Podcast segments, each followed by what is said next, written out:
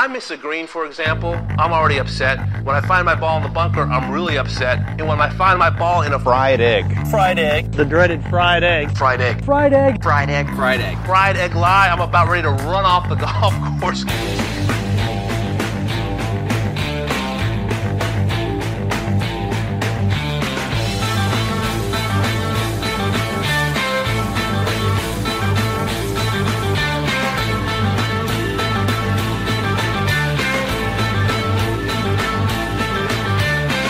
Welcome to the Fried Egg Podcast. I'm Garrett Morrison, and today we are debriefing our own Andy Johnson's Media Lottery round at Augusta National. Here to discuss that with me is Geoff Shackelford. No, it's Andy himself. Andy, it's now a couple of days since you played Augusta. Have you snapped back to reality at this point? Have you had any sort of humbling experiences that have brought you back down to a sort of regular level?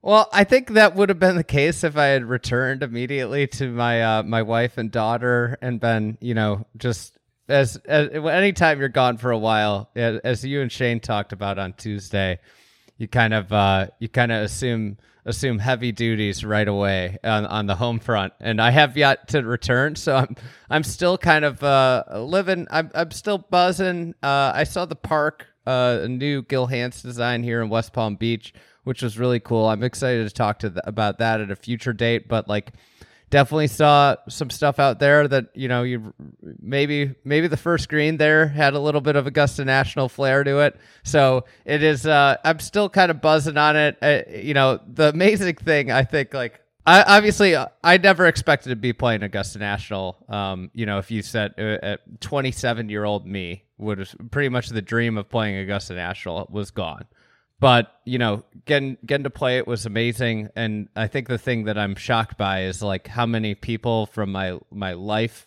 have reached out about about like wanting to talk about the round. And it just shows like how much of a special place augusta national ho- holds in everybody's like you know golf life right? It's a uh and i think you know for me being a kid that like grew up watching the masters and and grew up going to the putting green at my local muni and hitting putts to win the Masters and different things. Like it's it's super understandable why it is uh it is a go- it is a golf course and a tournament that really is one of the big things that makes people love the sport more, you know, and I think that's the the thing that uh, the couple days after I've kind of picked up on just from people reaching out. Um, it's been it's been kind of nuts. I uh, so many text messages and phone calls, uh, and you know everybody wanted to hear.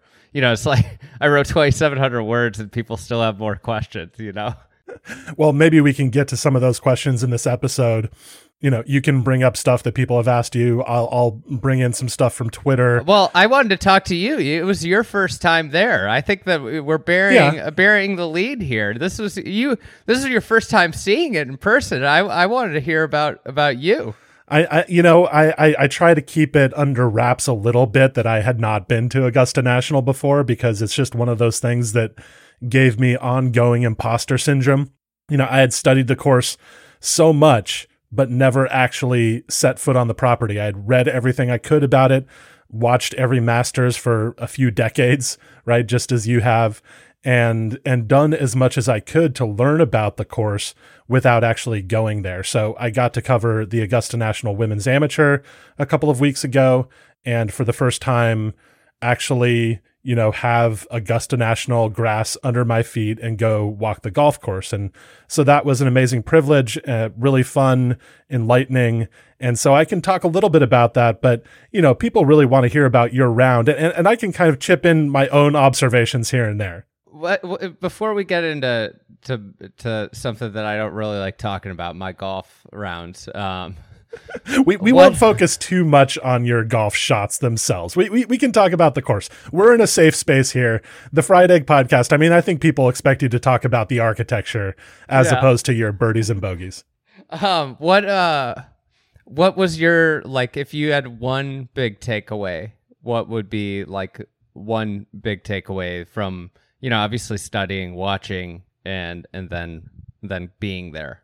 You know, Are you gonna go hills? This is no, no, no. I mean, well, because I I expected that, right? Everybody says the hills are bigger in person than they are on TV. That's become a cliche.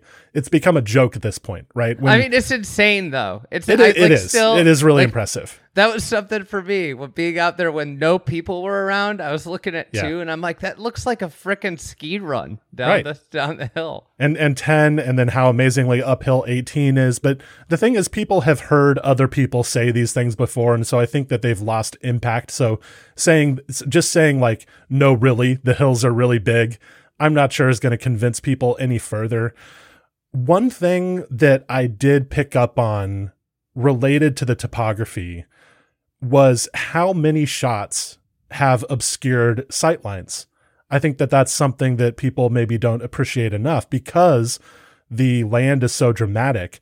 There are a lot of not necessarily blind shots, but partially blind shots. There are a lot of tee shots where if you hit the ideal landing zone, you don't see your ball come to rest. And that's something that is the result of the topography. You can't build a course on land that dramatic and have every shot be kind of perfectly visible from beginning to end. Really, the eighth hole is the only tee shot on the entire course where you can completely see your tee shot come to rest. Otherwise, you know, there's a situation on every hole where you can kind of be blind as to where your ball ends up. And so, you know, that's that's a little thing about the land that really struck me. But you asked for a big takeaway. I really don't have one. I just have a lot of details, right? That's that's the big thing for me is that I, you know, little details about each hole, about each green that I didn't really appreciate until I saw them. To be completely honest, I think like your takeaway about the obscured um, sight lines off the tee, that makes a huge impact on on the tee shot. I like I was shocked at how hard and uncomfortable the tee shots are out Yeah. there. Like I hit a fade, so that like that doesn't go well there. I mean, you think about the tee shots like two, 5 Mhm. um, seven. Even you kind of want to draw the ball on seven because of the slope of the fairway and it's narrow. Like you Mhm. don't have a lot of space. Nine, ten, um, thirteen. you, you, obviously, you go down the list. 14. All of the tee shots are uncomfortable in some way or another. They really are. All- but Yeah. all those are draw holes. But the thing about it is the obscurity of the sight lines also Mhm. makes it because there are these big cascading slopes, and it makes you feel like you need to do more than you actually do need to do. Right. Right. But like sometimes, like you feel like you're hitting. Especially, I it was pretty gusty wind the day I played, and the wind out there, it's nuts. It's just you hear this on the telecast, and I I like I know people give give tel- uh, broadcasters a lot of shit about talking about things, but the wind out there is crazy. Like you you stand one place and it feels one way, and then you're in a different place and you're like, well, it was down on two. It can't be, you know, it can't be a like down on four. But Mhm. you know, you get into these little tunnels and you're it's like no, it actually might be and then you hit shots and it all leads to this like obscured sight lines. The the wind thing it, what it does is it creates doubt and that's the thing out there that you cannot have. Like uncommitted swings are just like the the death. Like i was like very uncomfortable. Um i wrote this in the article but i it's been a long time since i played a tournament like probably like four or five years um since i played my last tournament round and I kind of felt like I felt would feel on like the first hole of a tournament, like a say like a state qualifier, a USGA qualifier, where you have this like nervous energy about you. Mhm. And you know, I think the thing about it, and and this is what happens to so many inexperienced tournament players, like it's always like I always found it humorous, like you people like oh he's the best player at this club and then they go out and shoot 80 in every every qualifier right? And it's like it's different golf than club golf right? And that's the thing out there that i noticed is like it puts you on tilt because of like you really want to play well. Like it's a round you want to play well and you put a little bit more pressure on yourself to play well but you're also nervous because of the place the reputation of the place and all the golf shots that you've watched out there over the years right it's impossible to not be nervous i think out It- there it's sort of like what happened to Gordon Sargent at the Yeah. Masters. all this Yeah. hype leading in. This guy has unbelievable skills. He's so long. He's he, his practice rounds have been unbelievable. He gets in the tournament, and things go sideways really, really quickly. And I think Yeah. that that's something that this type of course does. I, I don't know if there's a type of course that Augusta National embodies, but there are just a lot of variables out there. It's not one of these courses where you can ever get into a groove and feel like you're hitting driving range shots. It's just one where when you're hitting a shot, and I would I, I'm asking for confirmation here because I haven't actually hit shots there. when you're hitting a shot, it just seems like you have so many different variables to go through. And you end up focusing on a couple and forgetting about one or two. And those one or two variables that you forget, whether it's the wind or the lie that you have or whatever, those end up coming back to bite you. Yeah, exactly. Like the only it's the only time you get like relief is on par, par threes when you're on flat tee ground. Yeah. Like they're actually kind of like your sanctuary where you get to hit the driving range shot, right? Yeah. And those happen to be, you know, they're they're tough. Like they aren't easy. Like twelve is twelve. You can't figure out the wind. That's that's totally a thing. But yeah, um, you know, like a couple examples of that, right? And and these are things that you just don't like. You can't pick up even watching. Like I think the other thing to preface this with is like I've gone the last two years as media. I've walked the course probably twenty plus times. I, I'm very familiar with the golf course, but you don't really know. Like, I, we got the, a mailbag question about this in Club TFE, um, our membership uh, that I did a mailbag for. Is like, you know, what what are the advantages, disadvantages of walking versus playing when you're kind of like seeing a golf course? And one of the things I said is like when you walk a golf course, one of the tough things is you can't feel the shots. Like you don't feel what it's like to stand on the tee and like you're addressed to the ball, looking out, and the stuff that's going to go through your mind. Yes. And likewise, like that's I think that's the big thing, the difference between walking Augusta National 20 times and playing it is that when you're playing it, you get these weird feels and you you just like that's that's the stuff that I took away the most. Um, you know, example, the second hole. I was playing the members tees. Um, I played persimmon a persimmon driver and uh and and 70s blades. So like one of the nice things with that is I I can hit the ball pretty far is that it it brought a lot of hazards back into play. It didn't mm-hmm. bring all of them into play that the pros contend with with the with the back tees. It made some tee shots harder. Like five, I found it to be a really hard tee shot for me from the members tees because like I had like a a diagonal right hazard with those trees. But mm-hmm. like the second hole, for example, I hit it over the bunker. I think that bunker shouldn't be there. It wasn't an original bunker, and I've always said that it stops balls from running into the pine straw on the right. My ball ran into the pine straw on the right. yeah, which is and- Mm-hmm. where Jon Rahm was in the in the final round actually, because he carried the bunker and he kind of ran down there. and it, it's not it's like a it's a cool place it's like if it was just fairway grass it would be like a delightful place to hit a shot from i would i would really enjoy hitting a shot from there because you've got like you kind of have this way you get a really nice angle to swing it into that back right pin you know with the contour but i'm standing over the shot and the ball's like you know five or six inches below my feet you Right. know and then it's on a downslope and i was like standing over the shot and i'm like I'm really worried about just hitting the ball right now because like if my foot slips, like I might shank this.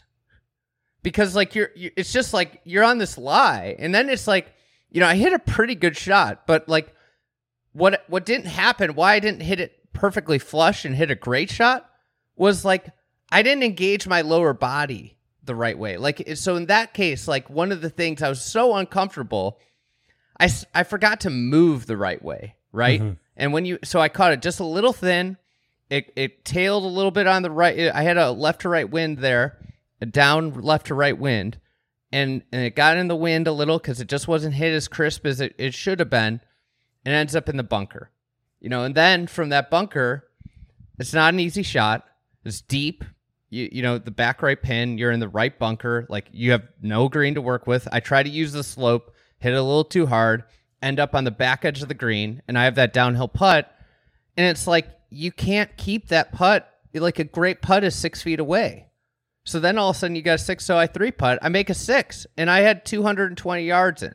You know, and it's just that's the way that golf course works. It's just like, you know, you get out of position, and it doesn't feel like you did anything that wrong, but Mhm. it it gets you, and it's like funny because like you think about Augusta National as this like fun court, like there's space, right?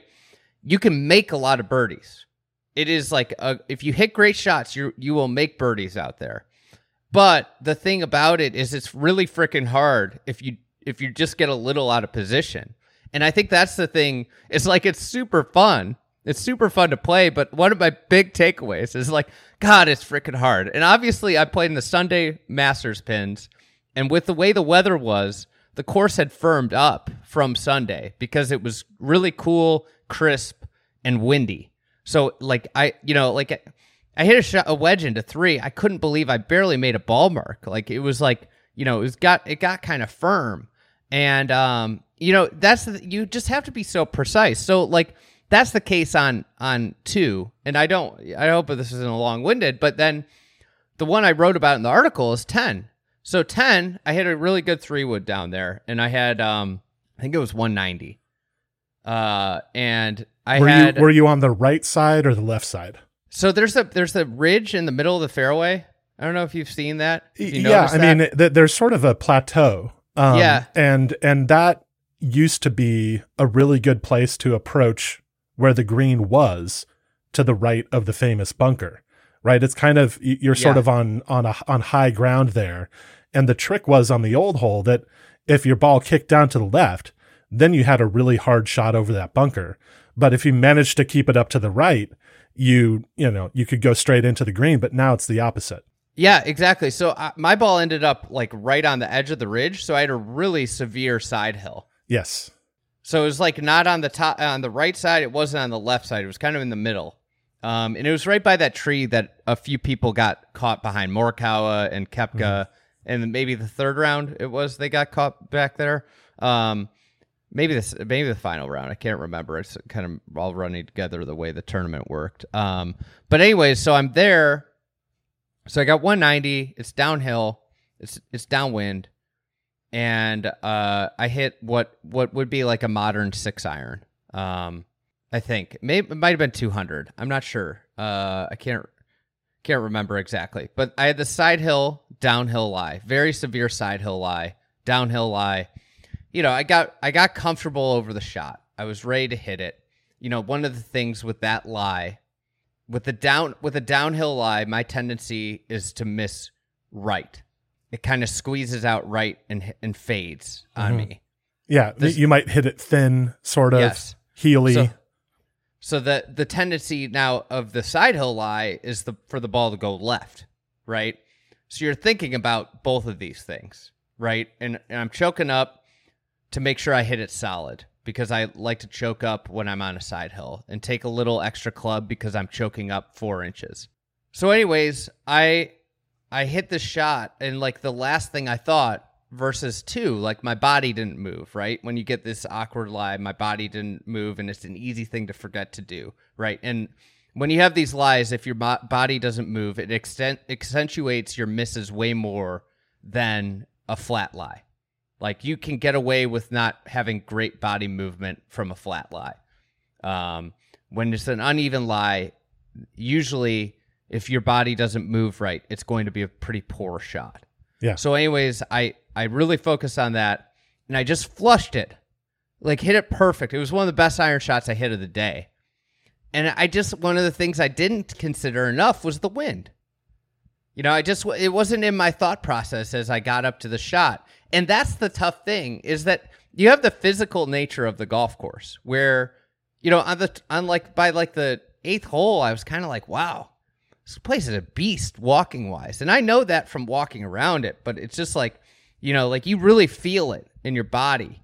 Um, but then on the, you know, the other part of it is it will mentally exhaust you as well because of how engaged and how many things that you have to consider on every shot. Mhm. That that shot landed pin high, five feet left of the flag. It was a great iron, bounces over the green, and you know I hit a great pitch, but I still had eight feet, and it's just like you know, you hit that shot and it's like, wow, I hit a great drive, a great second shot, and I'm and I'm walking up and it's like, well, I'm probably going to make another bogey, you Mhm. know. Yeah, And- you, you and missed you missed a variable, and that's the consequence. And it is like that shot though at almost every golf course in the world, especially like even like if you compare it to like Cypress Point, you probably get away with that shot a little bit more there, right? Like it just doesn't so few places have such a a seismic impact when you when you miss by so such small margins. You know, I saw Rose Zhang hit an approach into 10 from basically the same position on Saturday at the ANWA.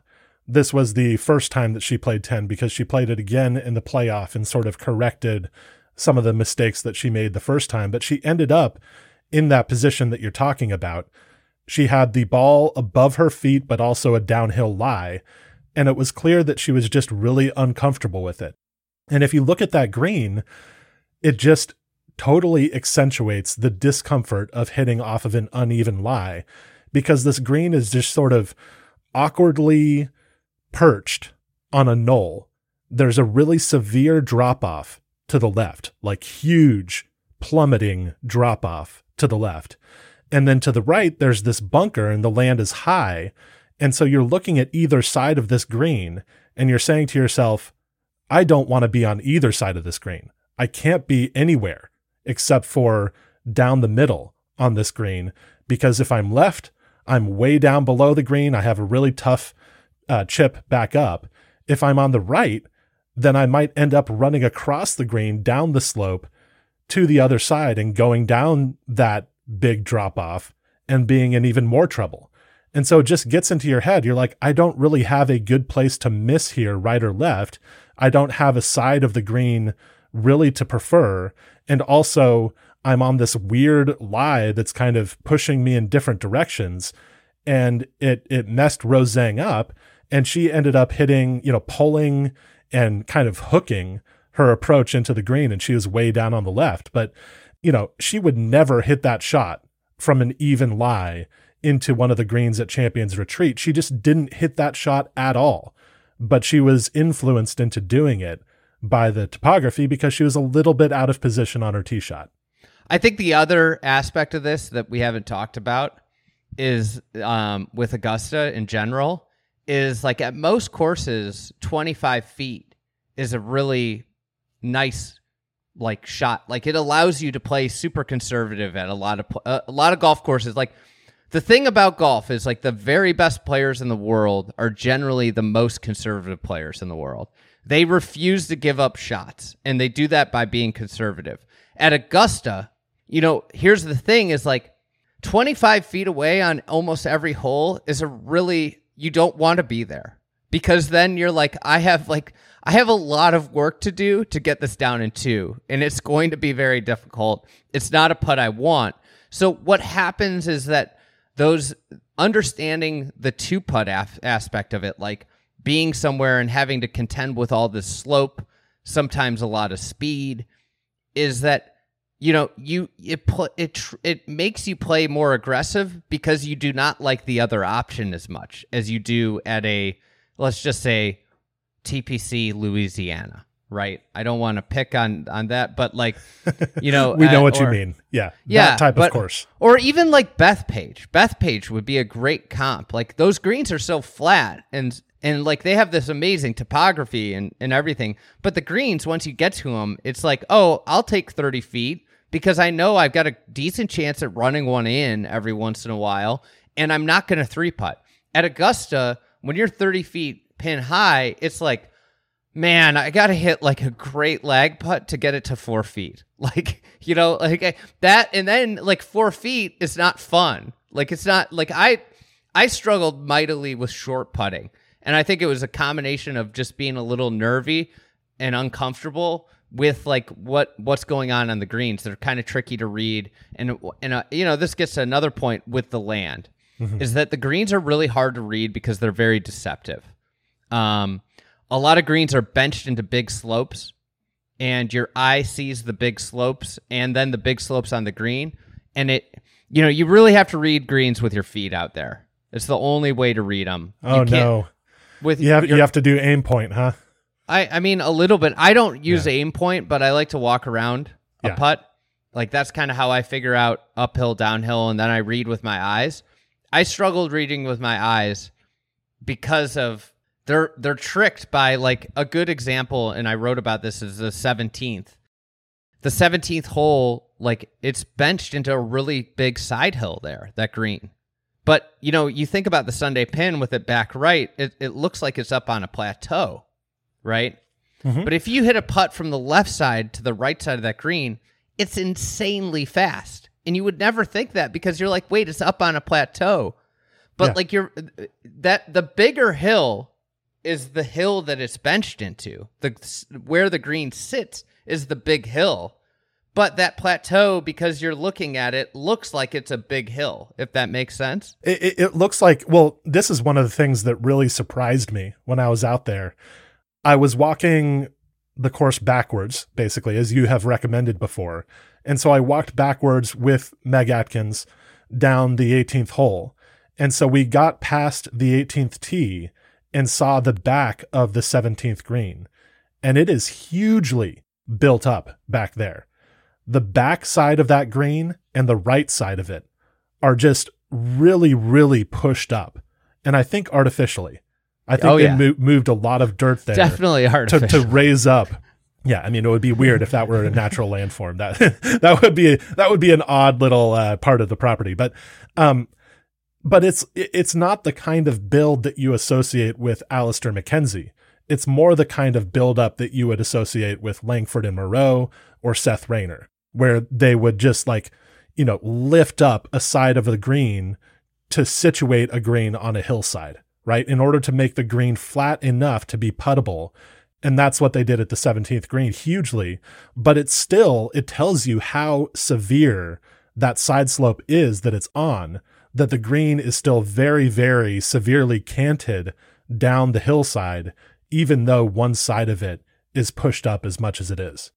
Hey, I was talking with a architecture nut yesterday who's who's been to Augusta a, a few times, and he was actually talking about the support structure of the 14th green. And there's Yeah. like a mound. There's a mound like 20 yards in front of the green, but that that right side is really built up similarly to to 17. Very there. much so. Yep. And I had a putt from the right side up 14 from like the pin high right of that back pin.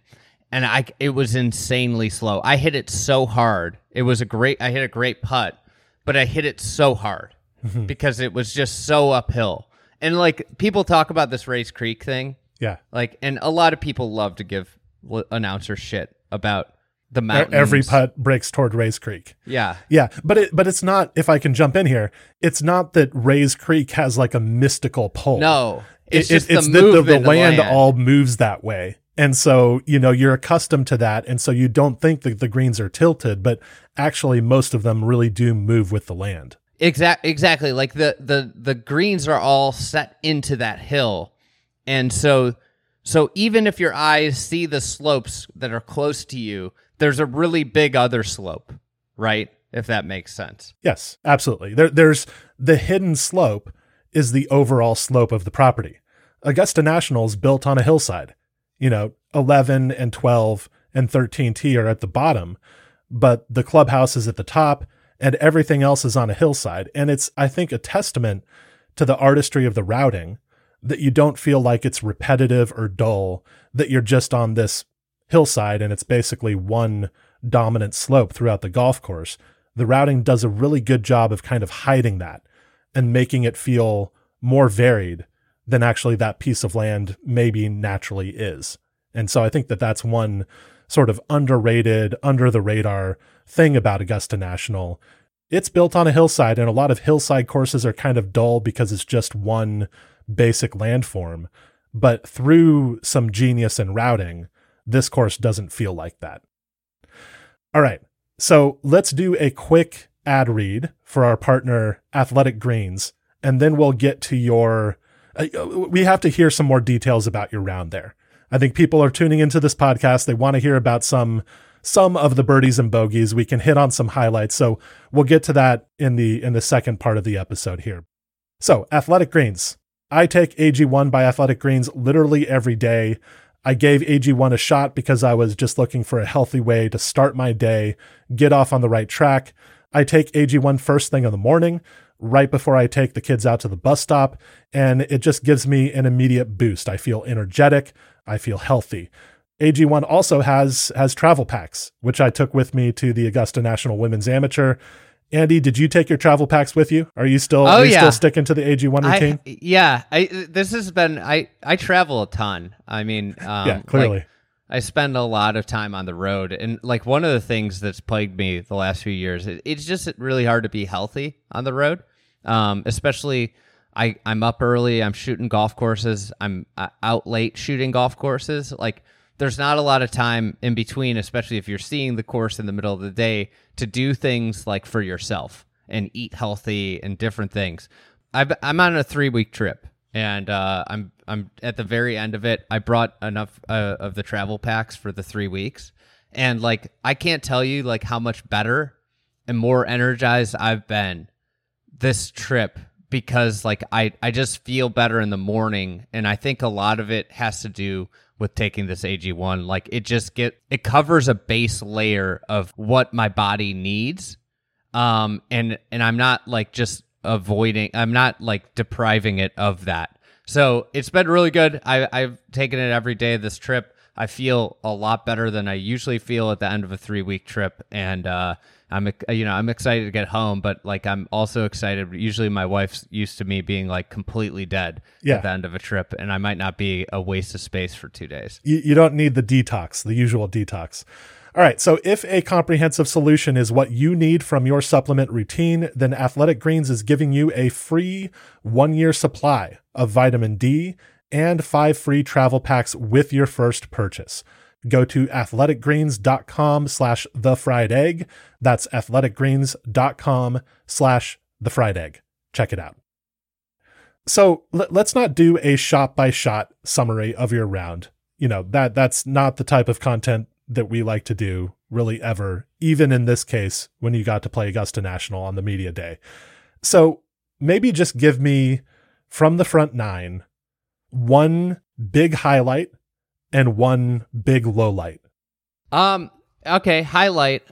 I'll give you two highlights. I got two Okay. that are actually. There we go. Yeah, I'll give you two. I got. Yeah, go ahead. There's like three clear highlights, but I'm not gonna do all three. Um. But all right. So the the third hole, I hit I hit a driver. I I I saw I you know I didn't have my phone much this week. I saw this was a big controversy. Um. But I hit my drive by persimmon. It was into the wind, and I hit it right to the the shelf. I, it was great. I couldn't believe how nice that shelf is uh, on three. You you have basically a full wedge from a dead flat lie to a a level green. That like happens never out there. Yeah, but but look, Google Earth tells me that I need to hit driver up into the terrible lie down left of the green. You know, that's what Well- Google Earth and data say.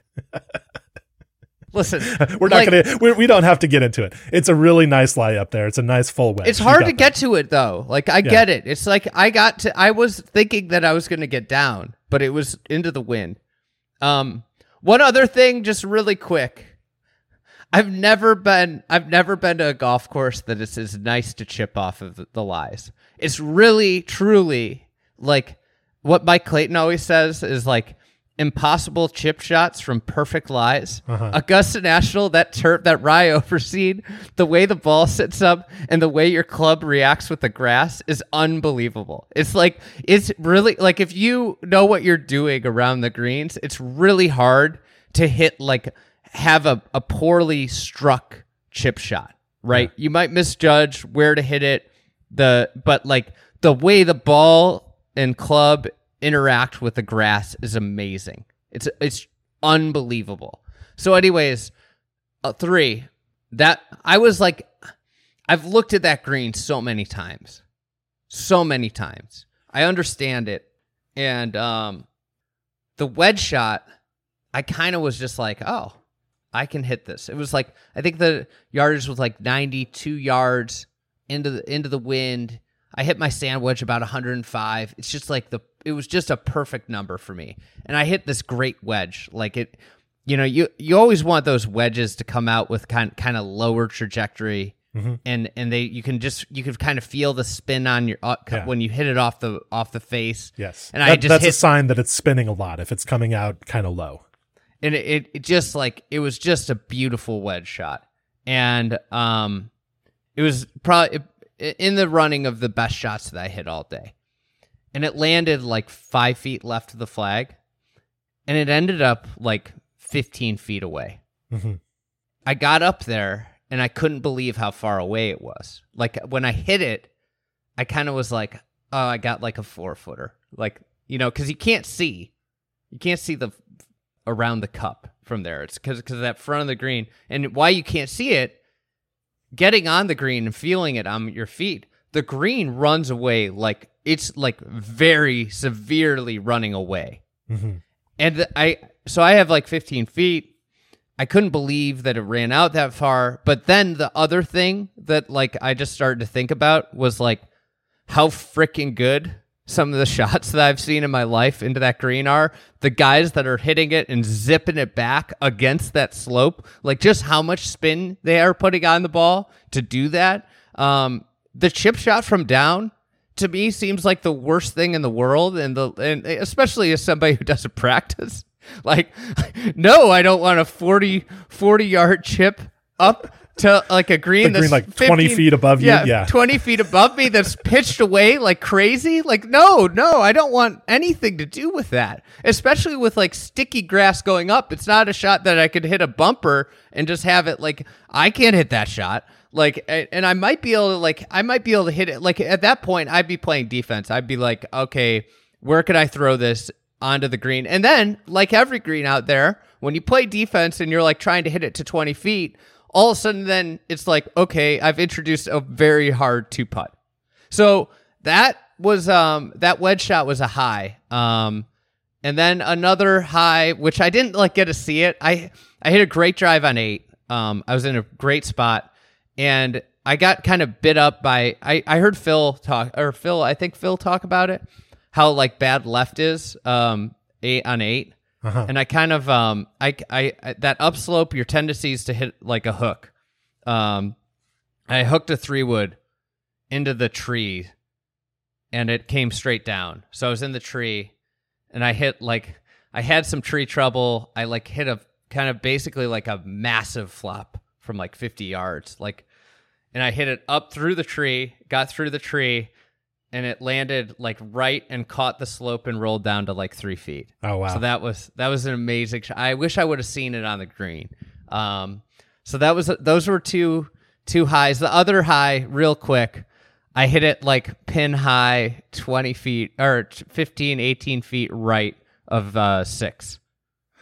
Oh, nice. Where was, I was the in. I was just in the fringe. It was the back right pin, the Sunday pin. oh, okay. So I was like, I was in like the garden spot. I mean, like I had, I had, I was a yard off the green.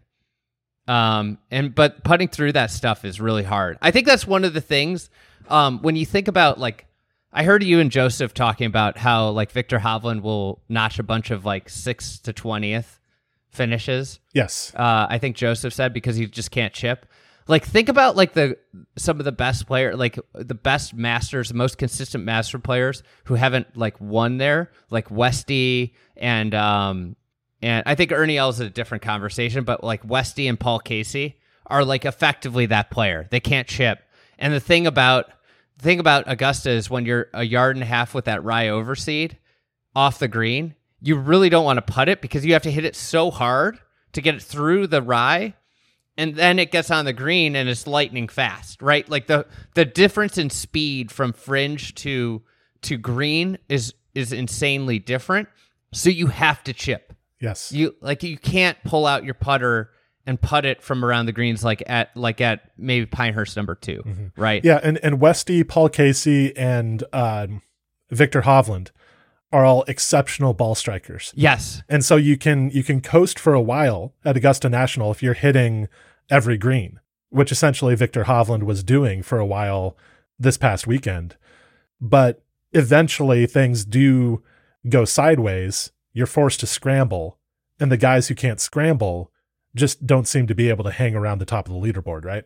Yeah, and they can fit. They can have exceptionally high finishes because they meet the demands tee to green. Mm-hmm. But the difference between winning and and finishing eighth is literally like four or five up and downs in a tournament. Right. Like that's the difference, right? And those guys just aren't as good. Mm-hmm. And that's one of the beauties of Augusta. I think is like it really puts a premium on every skill, right? Like I, I talked about the driving, how surprised I was how tough it was to drive out there. Like it's uncomfortable. It gives you enough space though that if you drive it really well, you're going to get rewarded for driving it really well, right? Like it's not like a narrow US Open venue where it's like, okay, like if I drive it great, I'm going to hit 8 fairways. If I drive it great out there, I might hit every fairway, mm-hmm. right? And versus, you know, and that's I think the thing is like and the same thing around the greens is like it really rewards you because like guys could hit a ton of greens out there. But then when they miss, they have to chip it. You're not putting, you know? It's very hard to putt out there. So my low light um, I've got a I've got a few. I, I did not get off to a great start. I uh, I was very uncomfortable. A little nervy. Yeah, and uh, my low light would have to be nine. I I hit a great drive. It was like one of the few drives that I turned over, and I was really happy about it. I like turned it over right to left. It was amazing. It bounded down. I was down in the flat. It was a great place. Like I was really nervous about kind of fanning it out right and having that really awkward downhill lie, um, and side hill lie and I hit I had a great number, but then I, I had watched guys just zip it off the front of the green all day. Um, when you know, yes, the day before, right? You know, everybody was kind of like struggling and spinning it off the front, and I'm like, at that point, few over par. I made a boat birdie on eight. I'm starting to think, all right, let's get this thing going. You know. And I tried to hit like this, like chippy. I tried to hit a cute shot, like a chippy little nine iron that had no spin that came out low and uh, I just came over it, which is what you do when you don't play a lot of golf. Um, and I, you know, closed it down. Ended up on the back of the green, and it was like very close to where Tiger hit his putt from. And um, I, In, in I thought I had, 2019, I thought I had a good read. I thought I th- when I hit it, I was like, it's it's not going to be that bad. Like it's it's. I think this is good. I think like the first ten feet of it were really encouraging, but then it just kept picking up speed. Like it just and went just Yeah. right off the front, and I was like, but then you get down there and you're like, oh, this is why guys are fine zipping it off the front. Is the chips pretty reasonable? But I did what a lot of guys do: is I hit a really good chip shot, almost went in, and it ended up four feet past it. And that putt's awful. It's like you're playing it outside the hole. You're barely, you, but and it's really hard to play putts outside the hole when you can't hit the ball. Like you can't hit it because it's so fast, and you're aiming it outside the hole. So I, I like I missed that. Uh, I made double there. That was that was a low point. I right when I started to think I like was starting to cook. I played I played a really good six, a really good seven, really good eight, and I was like I was starting to feel really good. And then nine, I make a double, and it's like I didn't, you know, I, I if I had just accepted that I'm probably going to end up off the green, I would have, uh, you know, saved a shot there. You know, something just clicked for me about that putt on nine, which I've seen a lot of players miss, right? We see a lot of uh, short misses on the ninth green, I feel like, among even leaders in the tournament, right? We saw Brooks Koepka and Jon Rahm both miss like makeable length putts on the ninth green in the in the final round of, of this Masters. Something just clicked for me. When you're way downhill on a putt, as you are if you're above the hole, and it's breaking a lot, you almost feel like you can't hit the putt hard enough to get it high enough Yes. to get on the light right line because you're just tapping it. And so at what angle do you need to tap it for it to even find the right place to break into the hole? And so it's that that is an extremely uncomfortable putt. But it also raises a question that Jay Yarrow asked on Twitter. I looked at some of the questions that Brendan Porath gathered from uh, Twitter users and and picked out a few that were interesting. What do you make of green speeds at Augusta National? Because you Well- have railed against green speeds, high green speeds at classic courses before. Would you put Augusta National in that same bucket of courses? I mean, it's a golf course that's been altering their greens to fit the green speed, right? Yep. I don't think that's a great thing. Um, it's extreme. But I will say one of the things I think I took away is that Augusta National, where they put flags, like if it was a PGA Tour, if they were where they put the holes, if it was a PGA Tour setup, players would be bitching like crazy. Like if if the PGA Tour did this, or or the USGA, if the USGA trotted out uh, hole locations like Augusta Nationals, they'd be irate because like like you said, the hardest thing on those short putts is like is figuring out how to get the ball on the right start line without like hammering the ball.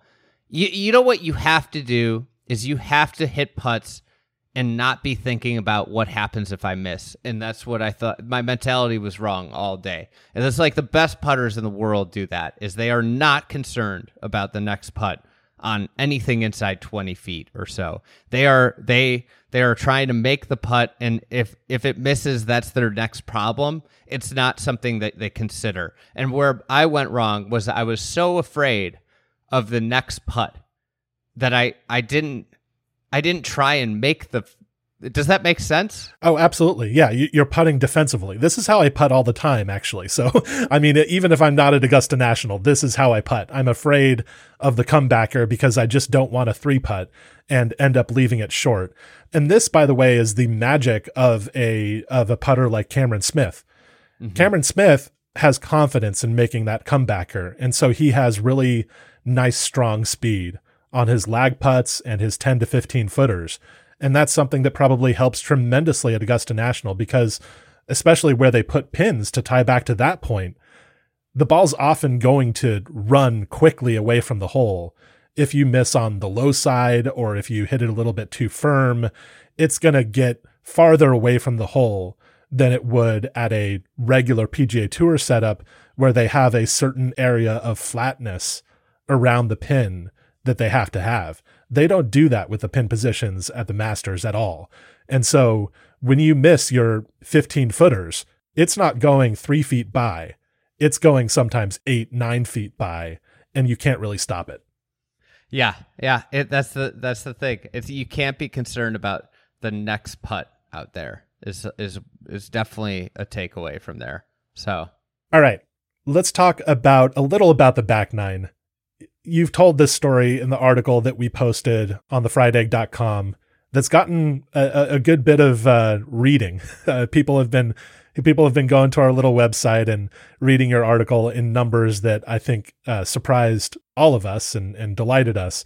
And so I would say that a lot of people listening to this podcast have probably read that story and they know that you really started to pick up steam on the 11th and 12th holes on Amen Corner. You birdied 11, chipped in for a birdie on 12. Now, you described your birdie on 12 in the article, right? You went a little long between those two bunkers and you hold the chip coming back, and that's unbelievable. I don't know yet how you birdied 11. What shots did you hit on 11 that allowed you to birdie that kind of beast of a hole? Well, I mean, from the member the From member the member tees, it's not as much of a beast. Yeah, I guess that's true. Yeah, I mean, it's like it's so much shorter. yeah, yeah. yeah. It's, And it's the fairway's super wide. Like, I mean, like that was like the one tee shot where I like just stood up and I was like, oh, I could just hammer this thing. yeah. So, you know, um, I think like that's one of the things. Uh, of one just like observation, playing the member tees, it's a delightful walk. It's just like green tee, right right from the green to the tee that's green yes tee. yes. Well uh, one thing i noticed meg and i when we were walking the course we made sure to look at where the member tee is and at where the championship tee is.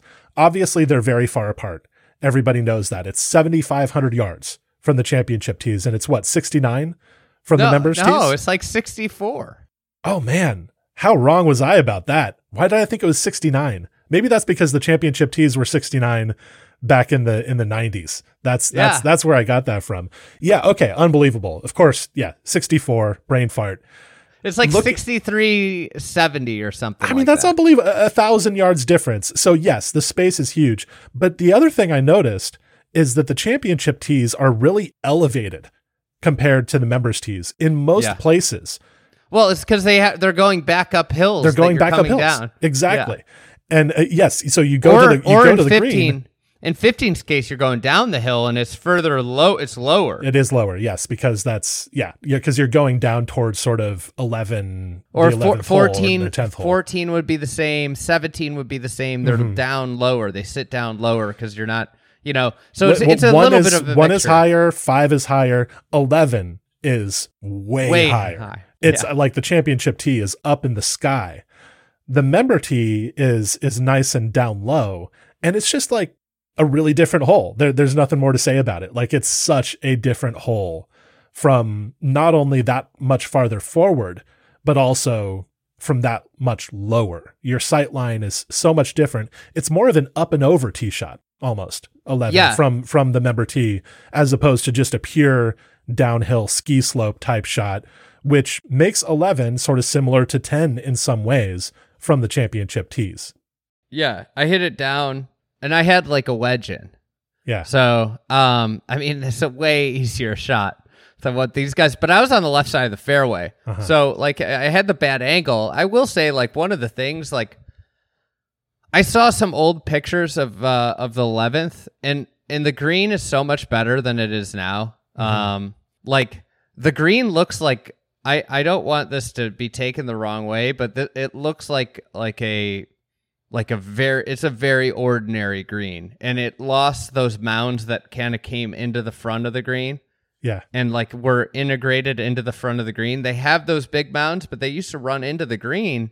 And um Is that because the green came farther forward or because No, the I- mounds were structured differently? the mounds the mounds went into it.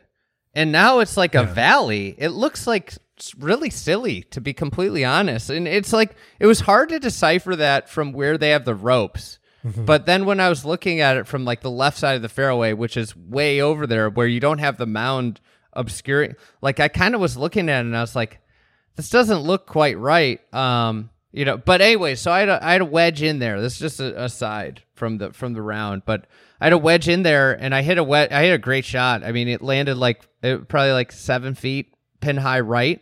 But uh, one of the things that I took away, the greens down there and that part of the course are way softer. It zipped oh, back. yeah. It like really grabbed and zipped back. I had a big ball mark, it, and it just because it's in the low part of the property, and then you have the trees all around. There's not a lot of airflow. It doesn't matter how good your SubAir is down there, like how much SubAir you have. Like it's got to be really hard comparatively, like from three and to eleven to have similar green um, uh, firmness. And this isn't a knock. I think that greens should be different firmness. Like that, we shouldn't be artificially doctoring greens to to try and have some consistency bar. Like if this is just like the way it works. Like the eleventh green isn't going to dry out as well as a third green on a plateau up in the wind. Like it's down in a valley with very little airflow. So like that thing spun back. I had like twenty five feet. I remembered Brooks hitting a putt that I think he came up short. One somebody I watched on on eleven on Sunday came up way short on the similar putt. Brooks was sort of on the left side left Yeah, side so of the green. I was left side and so you were right near up. the water. I think that Yeah. was Brooks, yeah. Yeah, so I I I made a note like this putt's really the, a lot slower than you think, and I hit it firm and it went in and uh, was. Unbelievable. You did a Yeah. little bit of scouting. That that's got to be cool to like do some scouting about what a player did in the Masters and then apply it to a round that you played the next day. I mean, that's that's just cool. And it was like the first putt. So like I you know, this was like a, a good moment for me because it was the first putt where I was just like let go and just hit it, you Yeah. know, and wasn't wasn't worried about the next one. And um and I made it. It was great. And it, it was it was awesome. Awesome birdie to make. And then uh then I went to 12 and 12 12 well it, there's a little backup. Lots of people were taking photos as you can imagine. I we, i could take photos but i can't share them um you know so a ton of people were taking photos so there's a little backup. So we stood on the four on the 11th tee. The wind changed direction four times in like the 15 minutes we were there on Yeah. the 12th tee. Everything they say about the wind down on the 12th tee, 11th green is true. And something that really registered for me on Saturday at the ANWA was that it's a really strange, uncanny, uncomfortable sensory experience down there because in general, you can't feel the wind unless it's like really strong. You can't necessarily feel a consistent wind, even if it's a fairly windy day, which it was on Saturday at the ANWA. And so you're down there in this little valley. The wind is being blocked by the trees and by the slopes on every side of you. But you're aware that there is wind because you can hear it in the trees. It's very loud in the trees, the wind is. And that's just going on constantly. You're constantly aware of that. And so it's this weird thing where the primary sense that you use to notice wind, which is, you know, feel, right? Your body. You can't use that. You have to use your ears to know that there's wind up in the air. And that to me just, it just sort of threw me off. It uh, disoriented me. And so I understood why being on that 12th tee is so uncomfortable for people, why we see so many bad shots. It's not just because they miscalculate the wind, which is easy to do, obviously, but it's also because you're just thrown off completely. The, the usual way that you experience wind is not working. Well, it's doubt too, right? Like the best, it's that Pete Dye quote. Like, I, if I get them thinking, that then I win. Yeah. Right. Like if I get the best players in the world thinking about a shot, then I win. And that's like totally it. Like, you know, it's funny because I, I talked with the caddies in our group a ton on the 12th tee about like, what should I do? What should I do? And they all were like, hit it, hit it over the bunker, hit it over the center of the bunker, hit it over the center of the bunker. And like we settled on 160 and, um, and, and over the center of the bunker. And I hit it just like perfect. I hit it a great iron and it just carried. It was downwind. We weren't sure how much, it, you know, like it, it kind of was swirling. We thought it was downwind, but I hit it. I hit it great, and it ended up in between those two bunkers, which was lucky because the bunkers are not a good spot. Like that's really yeah. really hard. And I, the in between them is not great because you get like that. You I had like a downhill lie, and you know it was um I hit a, I hit just such. I'll I, I'll never forget that chip because I I just hit it exactly how I wanted to. It just landed dead on that green and rolled right. It, I mean, like three four feet out, I knew it was in. Um, and uh, it was so that was really cool. It was. I mean, birdie got birdie in eleven to twelve was was great. I assume that that was really the highlight of the back nine. Also, there was a ah, highlight 15. on fifteen. Yeah, yeah. And so you you hit a great drive on fifteen. Take me in from there. Yeah, so I, I missed the fairway on 13 and 14, and those were probably the two approach shots that I wanted to hit the most. Um, so I was super bummed about that. I made par on both the holes. Um, and and you know, I, one thing I'll say, just like a really so the wind we had was coming off our right, and I think something that goes like that gets just like a little bit under talked about with that right pin on on 13 is how freaking hard it is to get the ball to the right pin from the 13th fairway. Yeah. Like cuz the cuz you have to hang it is, out is like making the right. ball Yeah. yes. And everything is making the ball go left, especially with I had the I had the wind and we saw on Sunday it was the same wind as Sunday. It was just a little stronger. And we saw so many balls end up left Everybody, everybody was left in the final few groups. And like it's impossible to get the ball right. It's so you have to like you have to start it out over the creek almost to get it to be into that bowl area. So mm-hmm. that was one kind of huge takeaway. Um so 15 I on 15T like I kind of gave myself like a self pep talk cuz I just had hit like two big wipes right like I, right they started right and faded right and I kind of like was like, you got hit hit a freaking good tee shot here. Like you just you have to hit a good tee shot here. And I hit the best tee shot I hit all day. And uh, it, I mean, it, it, was it was bombed.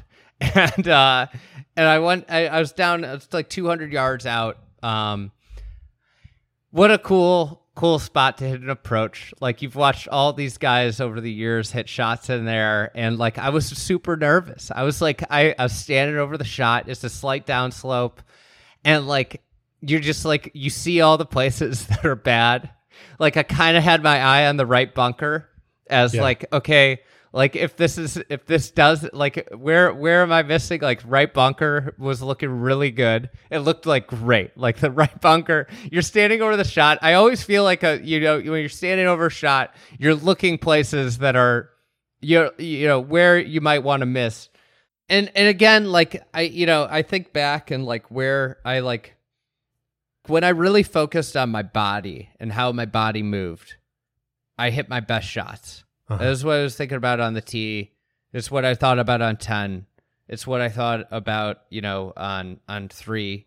You know, it, it's like when I thought about really thought about like swinging the club the right way with my lower body and then my shoulders, making sure that you know I tend to get when I hit bad shots, my shoulder turn. I don't turn like I'm trying to explain. Like my plane of my shoulders goes down. My left shoulder kind of turns down a little, and it creates an angle, and I get steep. Like that's that's when I struggle. Is when I do that, mm-hmm. and and I don't use my lower body.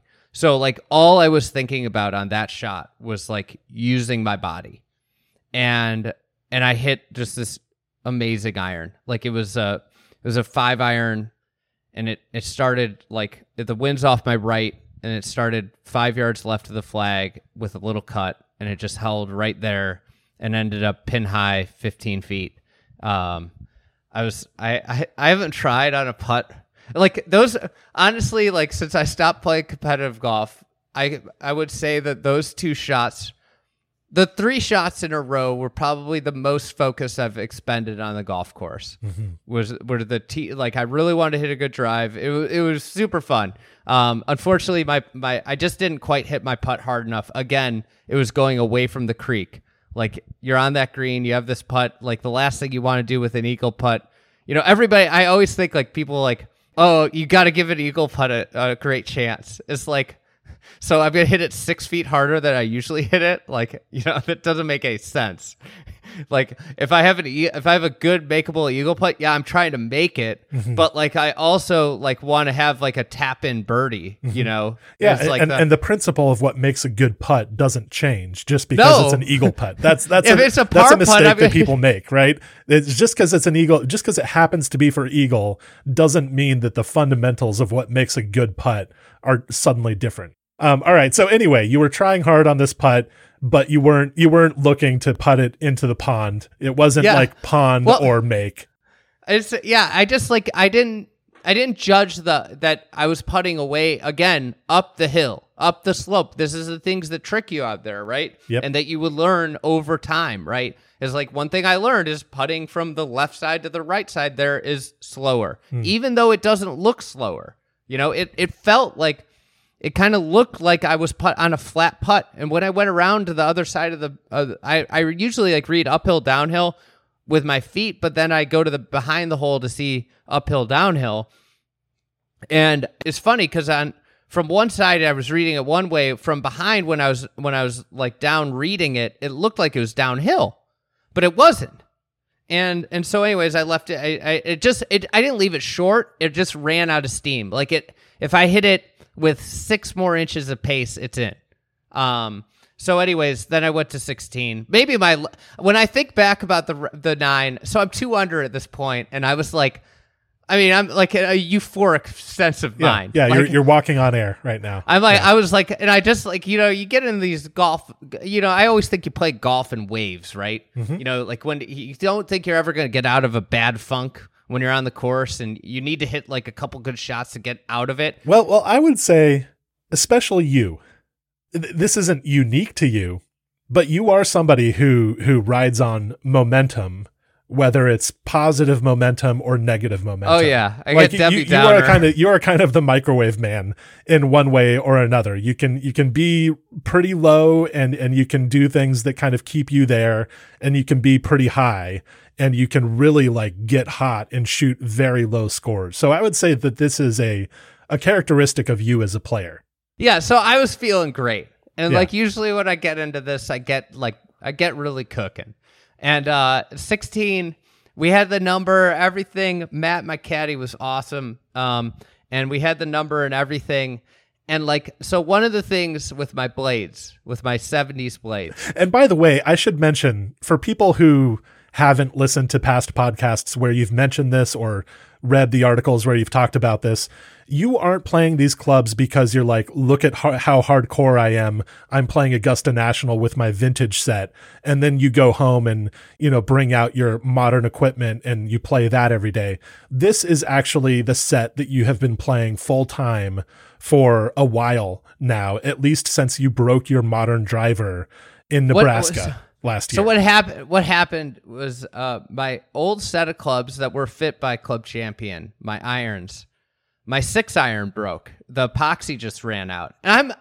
if- For people that don't know me, like this is like you know, for people for normal a normal person, this is like oh, I'm gonna go get it fixed, Yeah. and I would go like me going to get it fixed is like the Herculean task of the century. Like me if, if somebody left their hat at my house, like getting me to get it to the to UPS store and ship it is like that's a an act of God to get me there. So like when things like this happen, it's just like I I like am like okay, you know, and and I have to go get fit at Club Champion. I've been putting it off for a year just because of the time commitment. I uh I I'm gonna go do it. Um, but anyways, so I my six iron broke, and at that point, I went to a half set. I went to all all um odds, yes. and it was great. I loved it. And then my eight iron broke. I didn't know that part. no, not that, not my eight iron. My se- or seven. an, my an seven odd, iron. an broke. odd number broke, so you couldn't do either odds or evens for your Yes. half set. so I went from five. I went from five to eight, and I was like, I can't do this. I This- didn't this- know this part of the story. That's so funny. So a guy, uh, Elliot Ross, who used to work for Tom Doak, he runs a company called Twirl Clubs now. Yeah. He had sent me these clubs. He's like, I think you'd really love playing with these clubs. He's right. I love playing with them.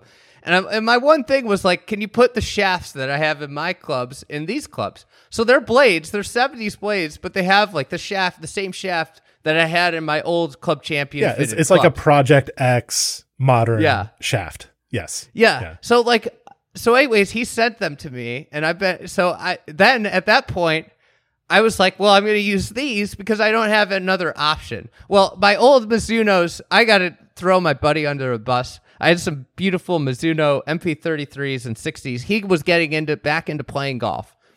He hadn't played since he was a kid, and it, we were roommates at the time. And uh, he's like, "Do you have clubs that I could use?" I was like, "Yeah, you could use these irons."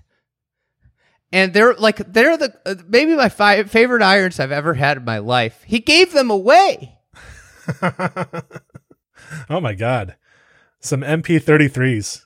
That's that's a really it's a really nice set of uh, golf clubs. I'm like I'm still mad about it. Yeah. I'm still still pissed off about That's it. It's kind of unbelievable. like, um, All right. I mean- anyway, anyway. So long story So- short, th- this is so your have- this is your permanent set. You're not you're not doing this as some sort of performative like. well, then my you know, driver, my modern driver, which I used to carry a modern and a persimmon around with me, Yeah. and my modern driver broke at Sandhills last year. Yep. And I almost cried because I loved it. I like loved it. And I like it was like a very bad day when it broke. You know, so anyways, that broke. So like at that point I didn't have a driver, so it's like I have this persimmon driver and that's what I use. I use a persimmon driver, I use the blades, and it's because all my other clubs broke. so anyways, on 16, one of the tricky things with these irons, right? is I get yardages and like I, I still remember what I used to hit from yardages and I Mm-hmm. have to add one club. Yep. There's a number that feels right. You associate it with a certain club, but now that's different because these I- lofts are like like the pitching wedge that you have in your set is like 50 degrees. Yes. So like I I have to add a club to every every club. So if so w- the number we set on was 170. And I could hit a 7 my old 7 iron, my modern 7 iron was 175. So it's like a nice smooth 7 iron. And I just like didn't think that's a 6 iron. I just pulled 7. You didn't convert. Yeah. and it, and I think it was because I was rolling, you know, because like I wasn't thinking. I was like I had, and I hit this thing. The the the line to that Sunday pin is the left TV tower. Um, if you if you're watching, so it's the left TV tower, and I just I hit one of my best irons of the day, pured it, um, and it came up like 15 yards short, 10, 15 yards short. Yeah. And it was like, then it ended up on the front part of the green. I, I and I like I didn't realize I hit the wrong club until 18 when I pulled seven iron and I like thought back and I was like, wait a second, I hit seven iron on 16, not six. You know, Yeah. and that's when I realized that I just pulled the wrong club out. And so you three putted there. Yeah, that's a super slow putt. Yeah. Again, you're putting away. That's right. You're putting toward the clubhouse. it was I I hit what I thought was a really good putt, and I tried to swing it in off the slope, and um, it just died. It didn't have enough speed to catch the slope all the way, and then I missed the next one. Well, that was a really hard putt. the The putt from like pin high right is really really hard. um. So yeah, then I got to 17. I made a double there. I told that story of the shotgun start. It was I hit it into the grandstand, which was um, Intentionally. intentionally. I hit it left off the tee. You never hit good putt. You never hit good tee shots after three putts. Nope. Unless you really like take your time and concentrate. And I was kind of pissed off and I was I was mad, but I, I wanted to make a par because I was still under par, and that's what I wanted to get into the house at with the on the back nine. Um, and I, I hit it into there, and then I had the optical illusion on 17 that we talked about at the top. Yeah. I hit what I thought was a perfect chip from left of the green. I like it was one of those chips where you're just like, okay, that's gonna be super close. Um, it rolled off the back, hit another chip up, missed another short putt. It was the theme of the day was short putt misses. Um, Yeah. I, I mean, I probably missed like five putts inside five feet. It was it was hard. Um, and then 18, 18 so narrow. Yeah, that that tee shot is crazy. I mean, Those bunkers the, need the- to go. the well, the bunkers are like the whole thing is weird looking, but I see the point of it. I see why it is the way that it is because it's just very challenging and intimidating. But when you're looking through that chute, all you see is those bunkers. They fill your field of vision. And that's that's really all that you have to focus on. So it's hard to imagine hitting a successful tee shot there. It would be hard for me to stand on that tee and see where I needed to hit it in order to be successful because all I'm seeing is those bunkers and the trees on either side. But it sounds like you hit a good tee shot there. Yeah, well, you know what I did is I switched to my three wood, and I hit There my three wood tw- twice off the tee, and I hit it right like dead nut straight. I like one of my regrets. I should have hit that more, um, because I I hit it really good. I'm like just I very I love that club. It's a PT three wood. I love it, and like I think there's always something if you like just love a club, like you swing better with it. And I love hitting that club, and um, and I I didn't drive it great with the with the persimmon, and uh, and I hit it just like my my caddy was kind of surprised. He's like, "You're hitting three wood," and I just hit, I hit it perfect. I had um, I mean that that second shot's so uphill. It's uh, it's a plus fifteen. It's crazy. Uphill. It's crazy. Um, you can't see anything. Like you Yeah. just, uh, it, it's just, it's wild. It it doesn't, to an extent, like this might be a weird thing to say, but it almost doesn't even look like a golf hole. It it looks like they put a golf hole like almost in the wrong place on the property. Yeah, it's it's nuts. And then you're hitting from the upslope, and like we talked about on eight, like one of the things when you're hitting from that, you miss left. Mhm. And you don't want to miss left. Um, so I think a lot of guys miss right because of that. Like they're conscious of like I'm hitting from an upslope, the tendency is to go left, so you hit right. And th- I think that's just like an interesting thing about the shot. I hit a great iron. Um, I had I was like probably 15 feet pin high right. Um, and uh, I hit a really bad putt. Never had a chance. It was Yeah. left left from the start. Um, so that was a bummer. Not making I, I not making birdie there was a bummer, but it was fun. I mean, it was a super fun putt because like you've seen that putt so many times. Oh, yeah. you're like I know it looks like it breaks a lot, but it doesn't break as much as you think. You know, type thing. And it's like it's the Mark O'Meara putt, effectively, right? right. All right. So that that wraps up your round at Augusta National. What are what are some closing thoughts here? Um, I, I think like just my general thought is like I I uh, I kind of put this in the article, but like you know, life's funny, right? It's um it's a long journey, and um when you're a kid, you think it's gonna you just are naive, right? And you, it's like, oh, I'll play Augusta National someday. right? Yeah. But then, like you know, in my twenties, like I, you know, just didn't think it was ever going to happen. Like you know, why? You know, I was just a normal guy working in working in Chicago, and and um, you know, to get this opportunity was so cool. So one of the coolest traditions. Um, to play it right after the right after the the Masters was, I mean, it's just unbelievable. And uh, I think like I think that's the thing is I'm just extremely extremely grateful for the uh, the chance and and like I mean it's something like I don't you know I I I have a weird golf mind. My wife it drives my wife nuts. I I like can remember a shot from you know I can tell you every shot I hit in the 2014 State Am. You know if we wanted to go back to it and uh, and I have this weird memory, but this one like you create these like vivid golf memories, and these are going to be probably the most vivid golf memories I have, and and I think you know, listen, like a lot of people have been like, is it your number one? Would you play like? I think the thing about it is like, I don't. I think it's the all the memories of watching the tournament over the years, and like, you know, there's something about the Masters where it's just I, I, mean, I'm still thinking about it because of you know covering it now. It's it's a completely different experience and a little bit.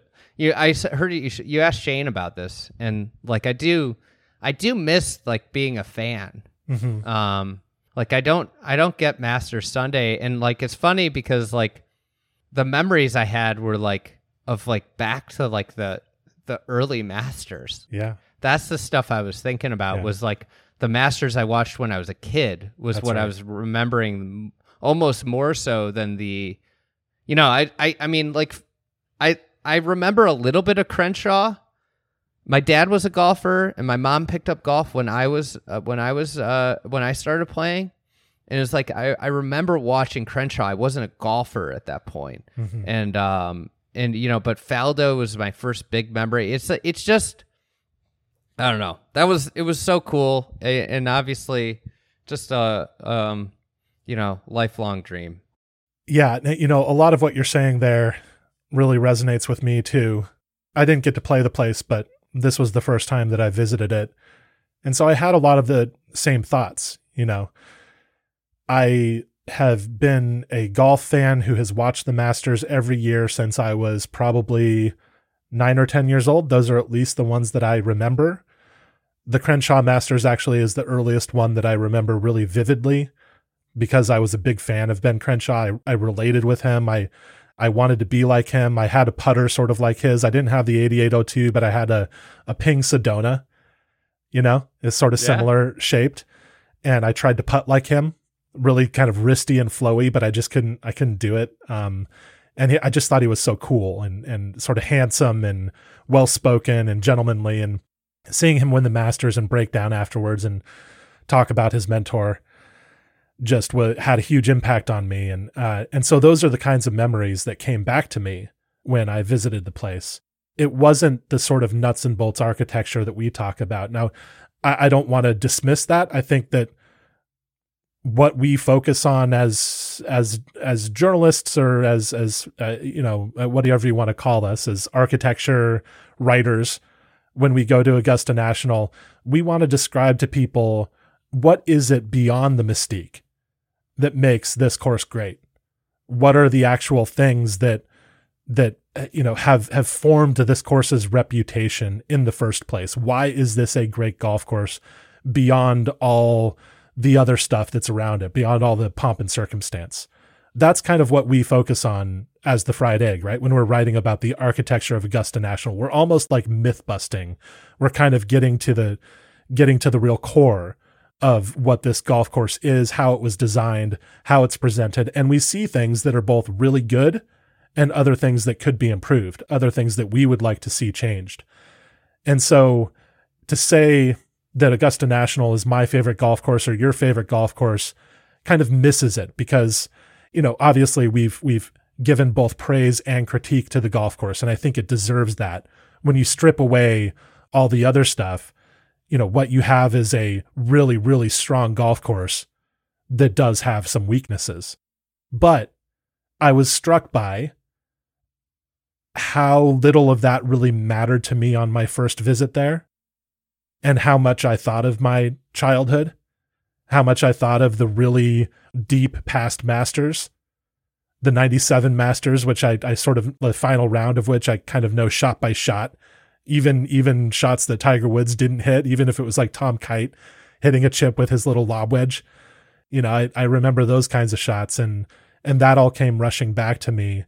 And I think that that's not something to shy away from that, that this course really means something to us as lifelong golf nuts.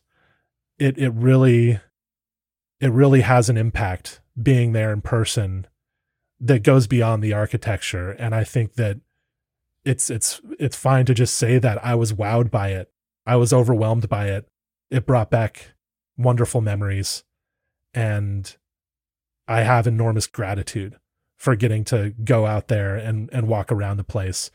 And again, like you, it's something that I didn't expect from my life. You know, what five years ago, six years ago, I was a high school teacher with no designs whatsoever on becoming a golf writer or being on a podcast or doing anything of the sort.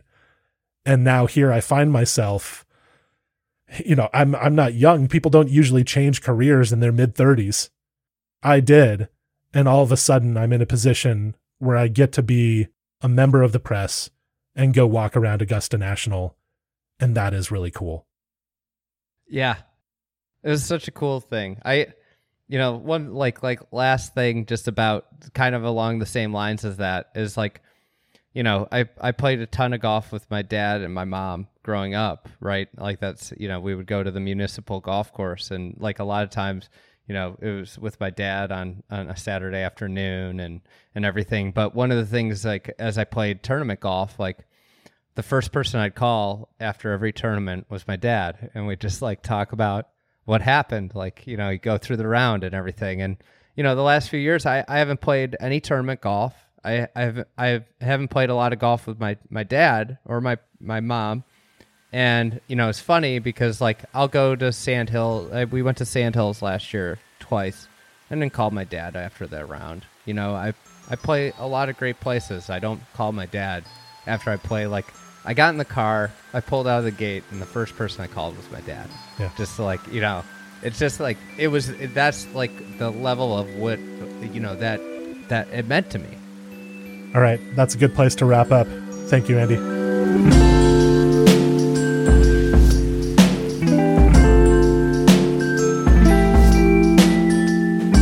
This episode of the Fried Egg Podcast was produced and edited by Matt Ruchis. Thank you, Matt. One more note if you would like to support the Fried Egg in the best way possible, join Club TFE. Go to thefriedegg.com slash membership and see what we have to offer there. It's a content offering, it's a perks offering. You get perks in the pro shop, you get early entry into TFE events. You also get access to the Club TFE blog and our weekly course profiles. It's been a lot of fun to get to know Club TFE members in the comments section there, and I feel that we have a really cool community forming. So we would love for you to join us there. It's $120 a year. Go to thefriedegg.com slash membership and check it out. Thank you for listening, and we'll be back again soon.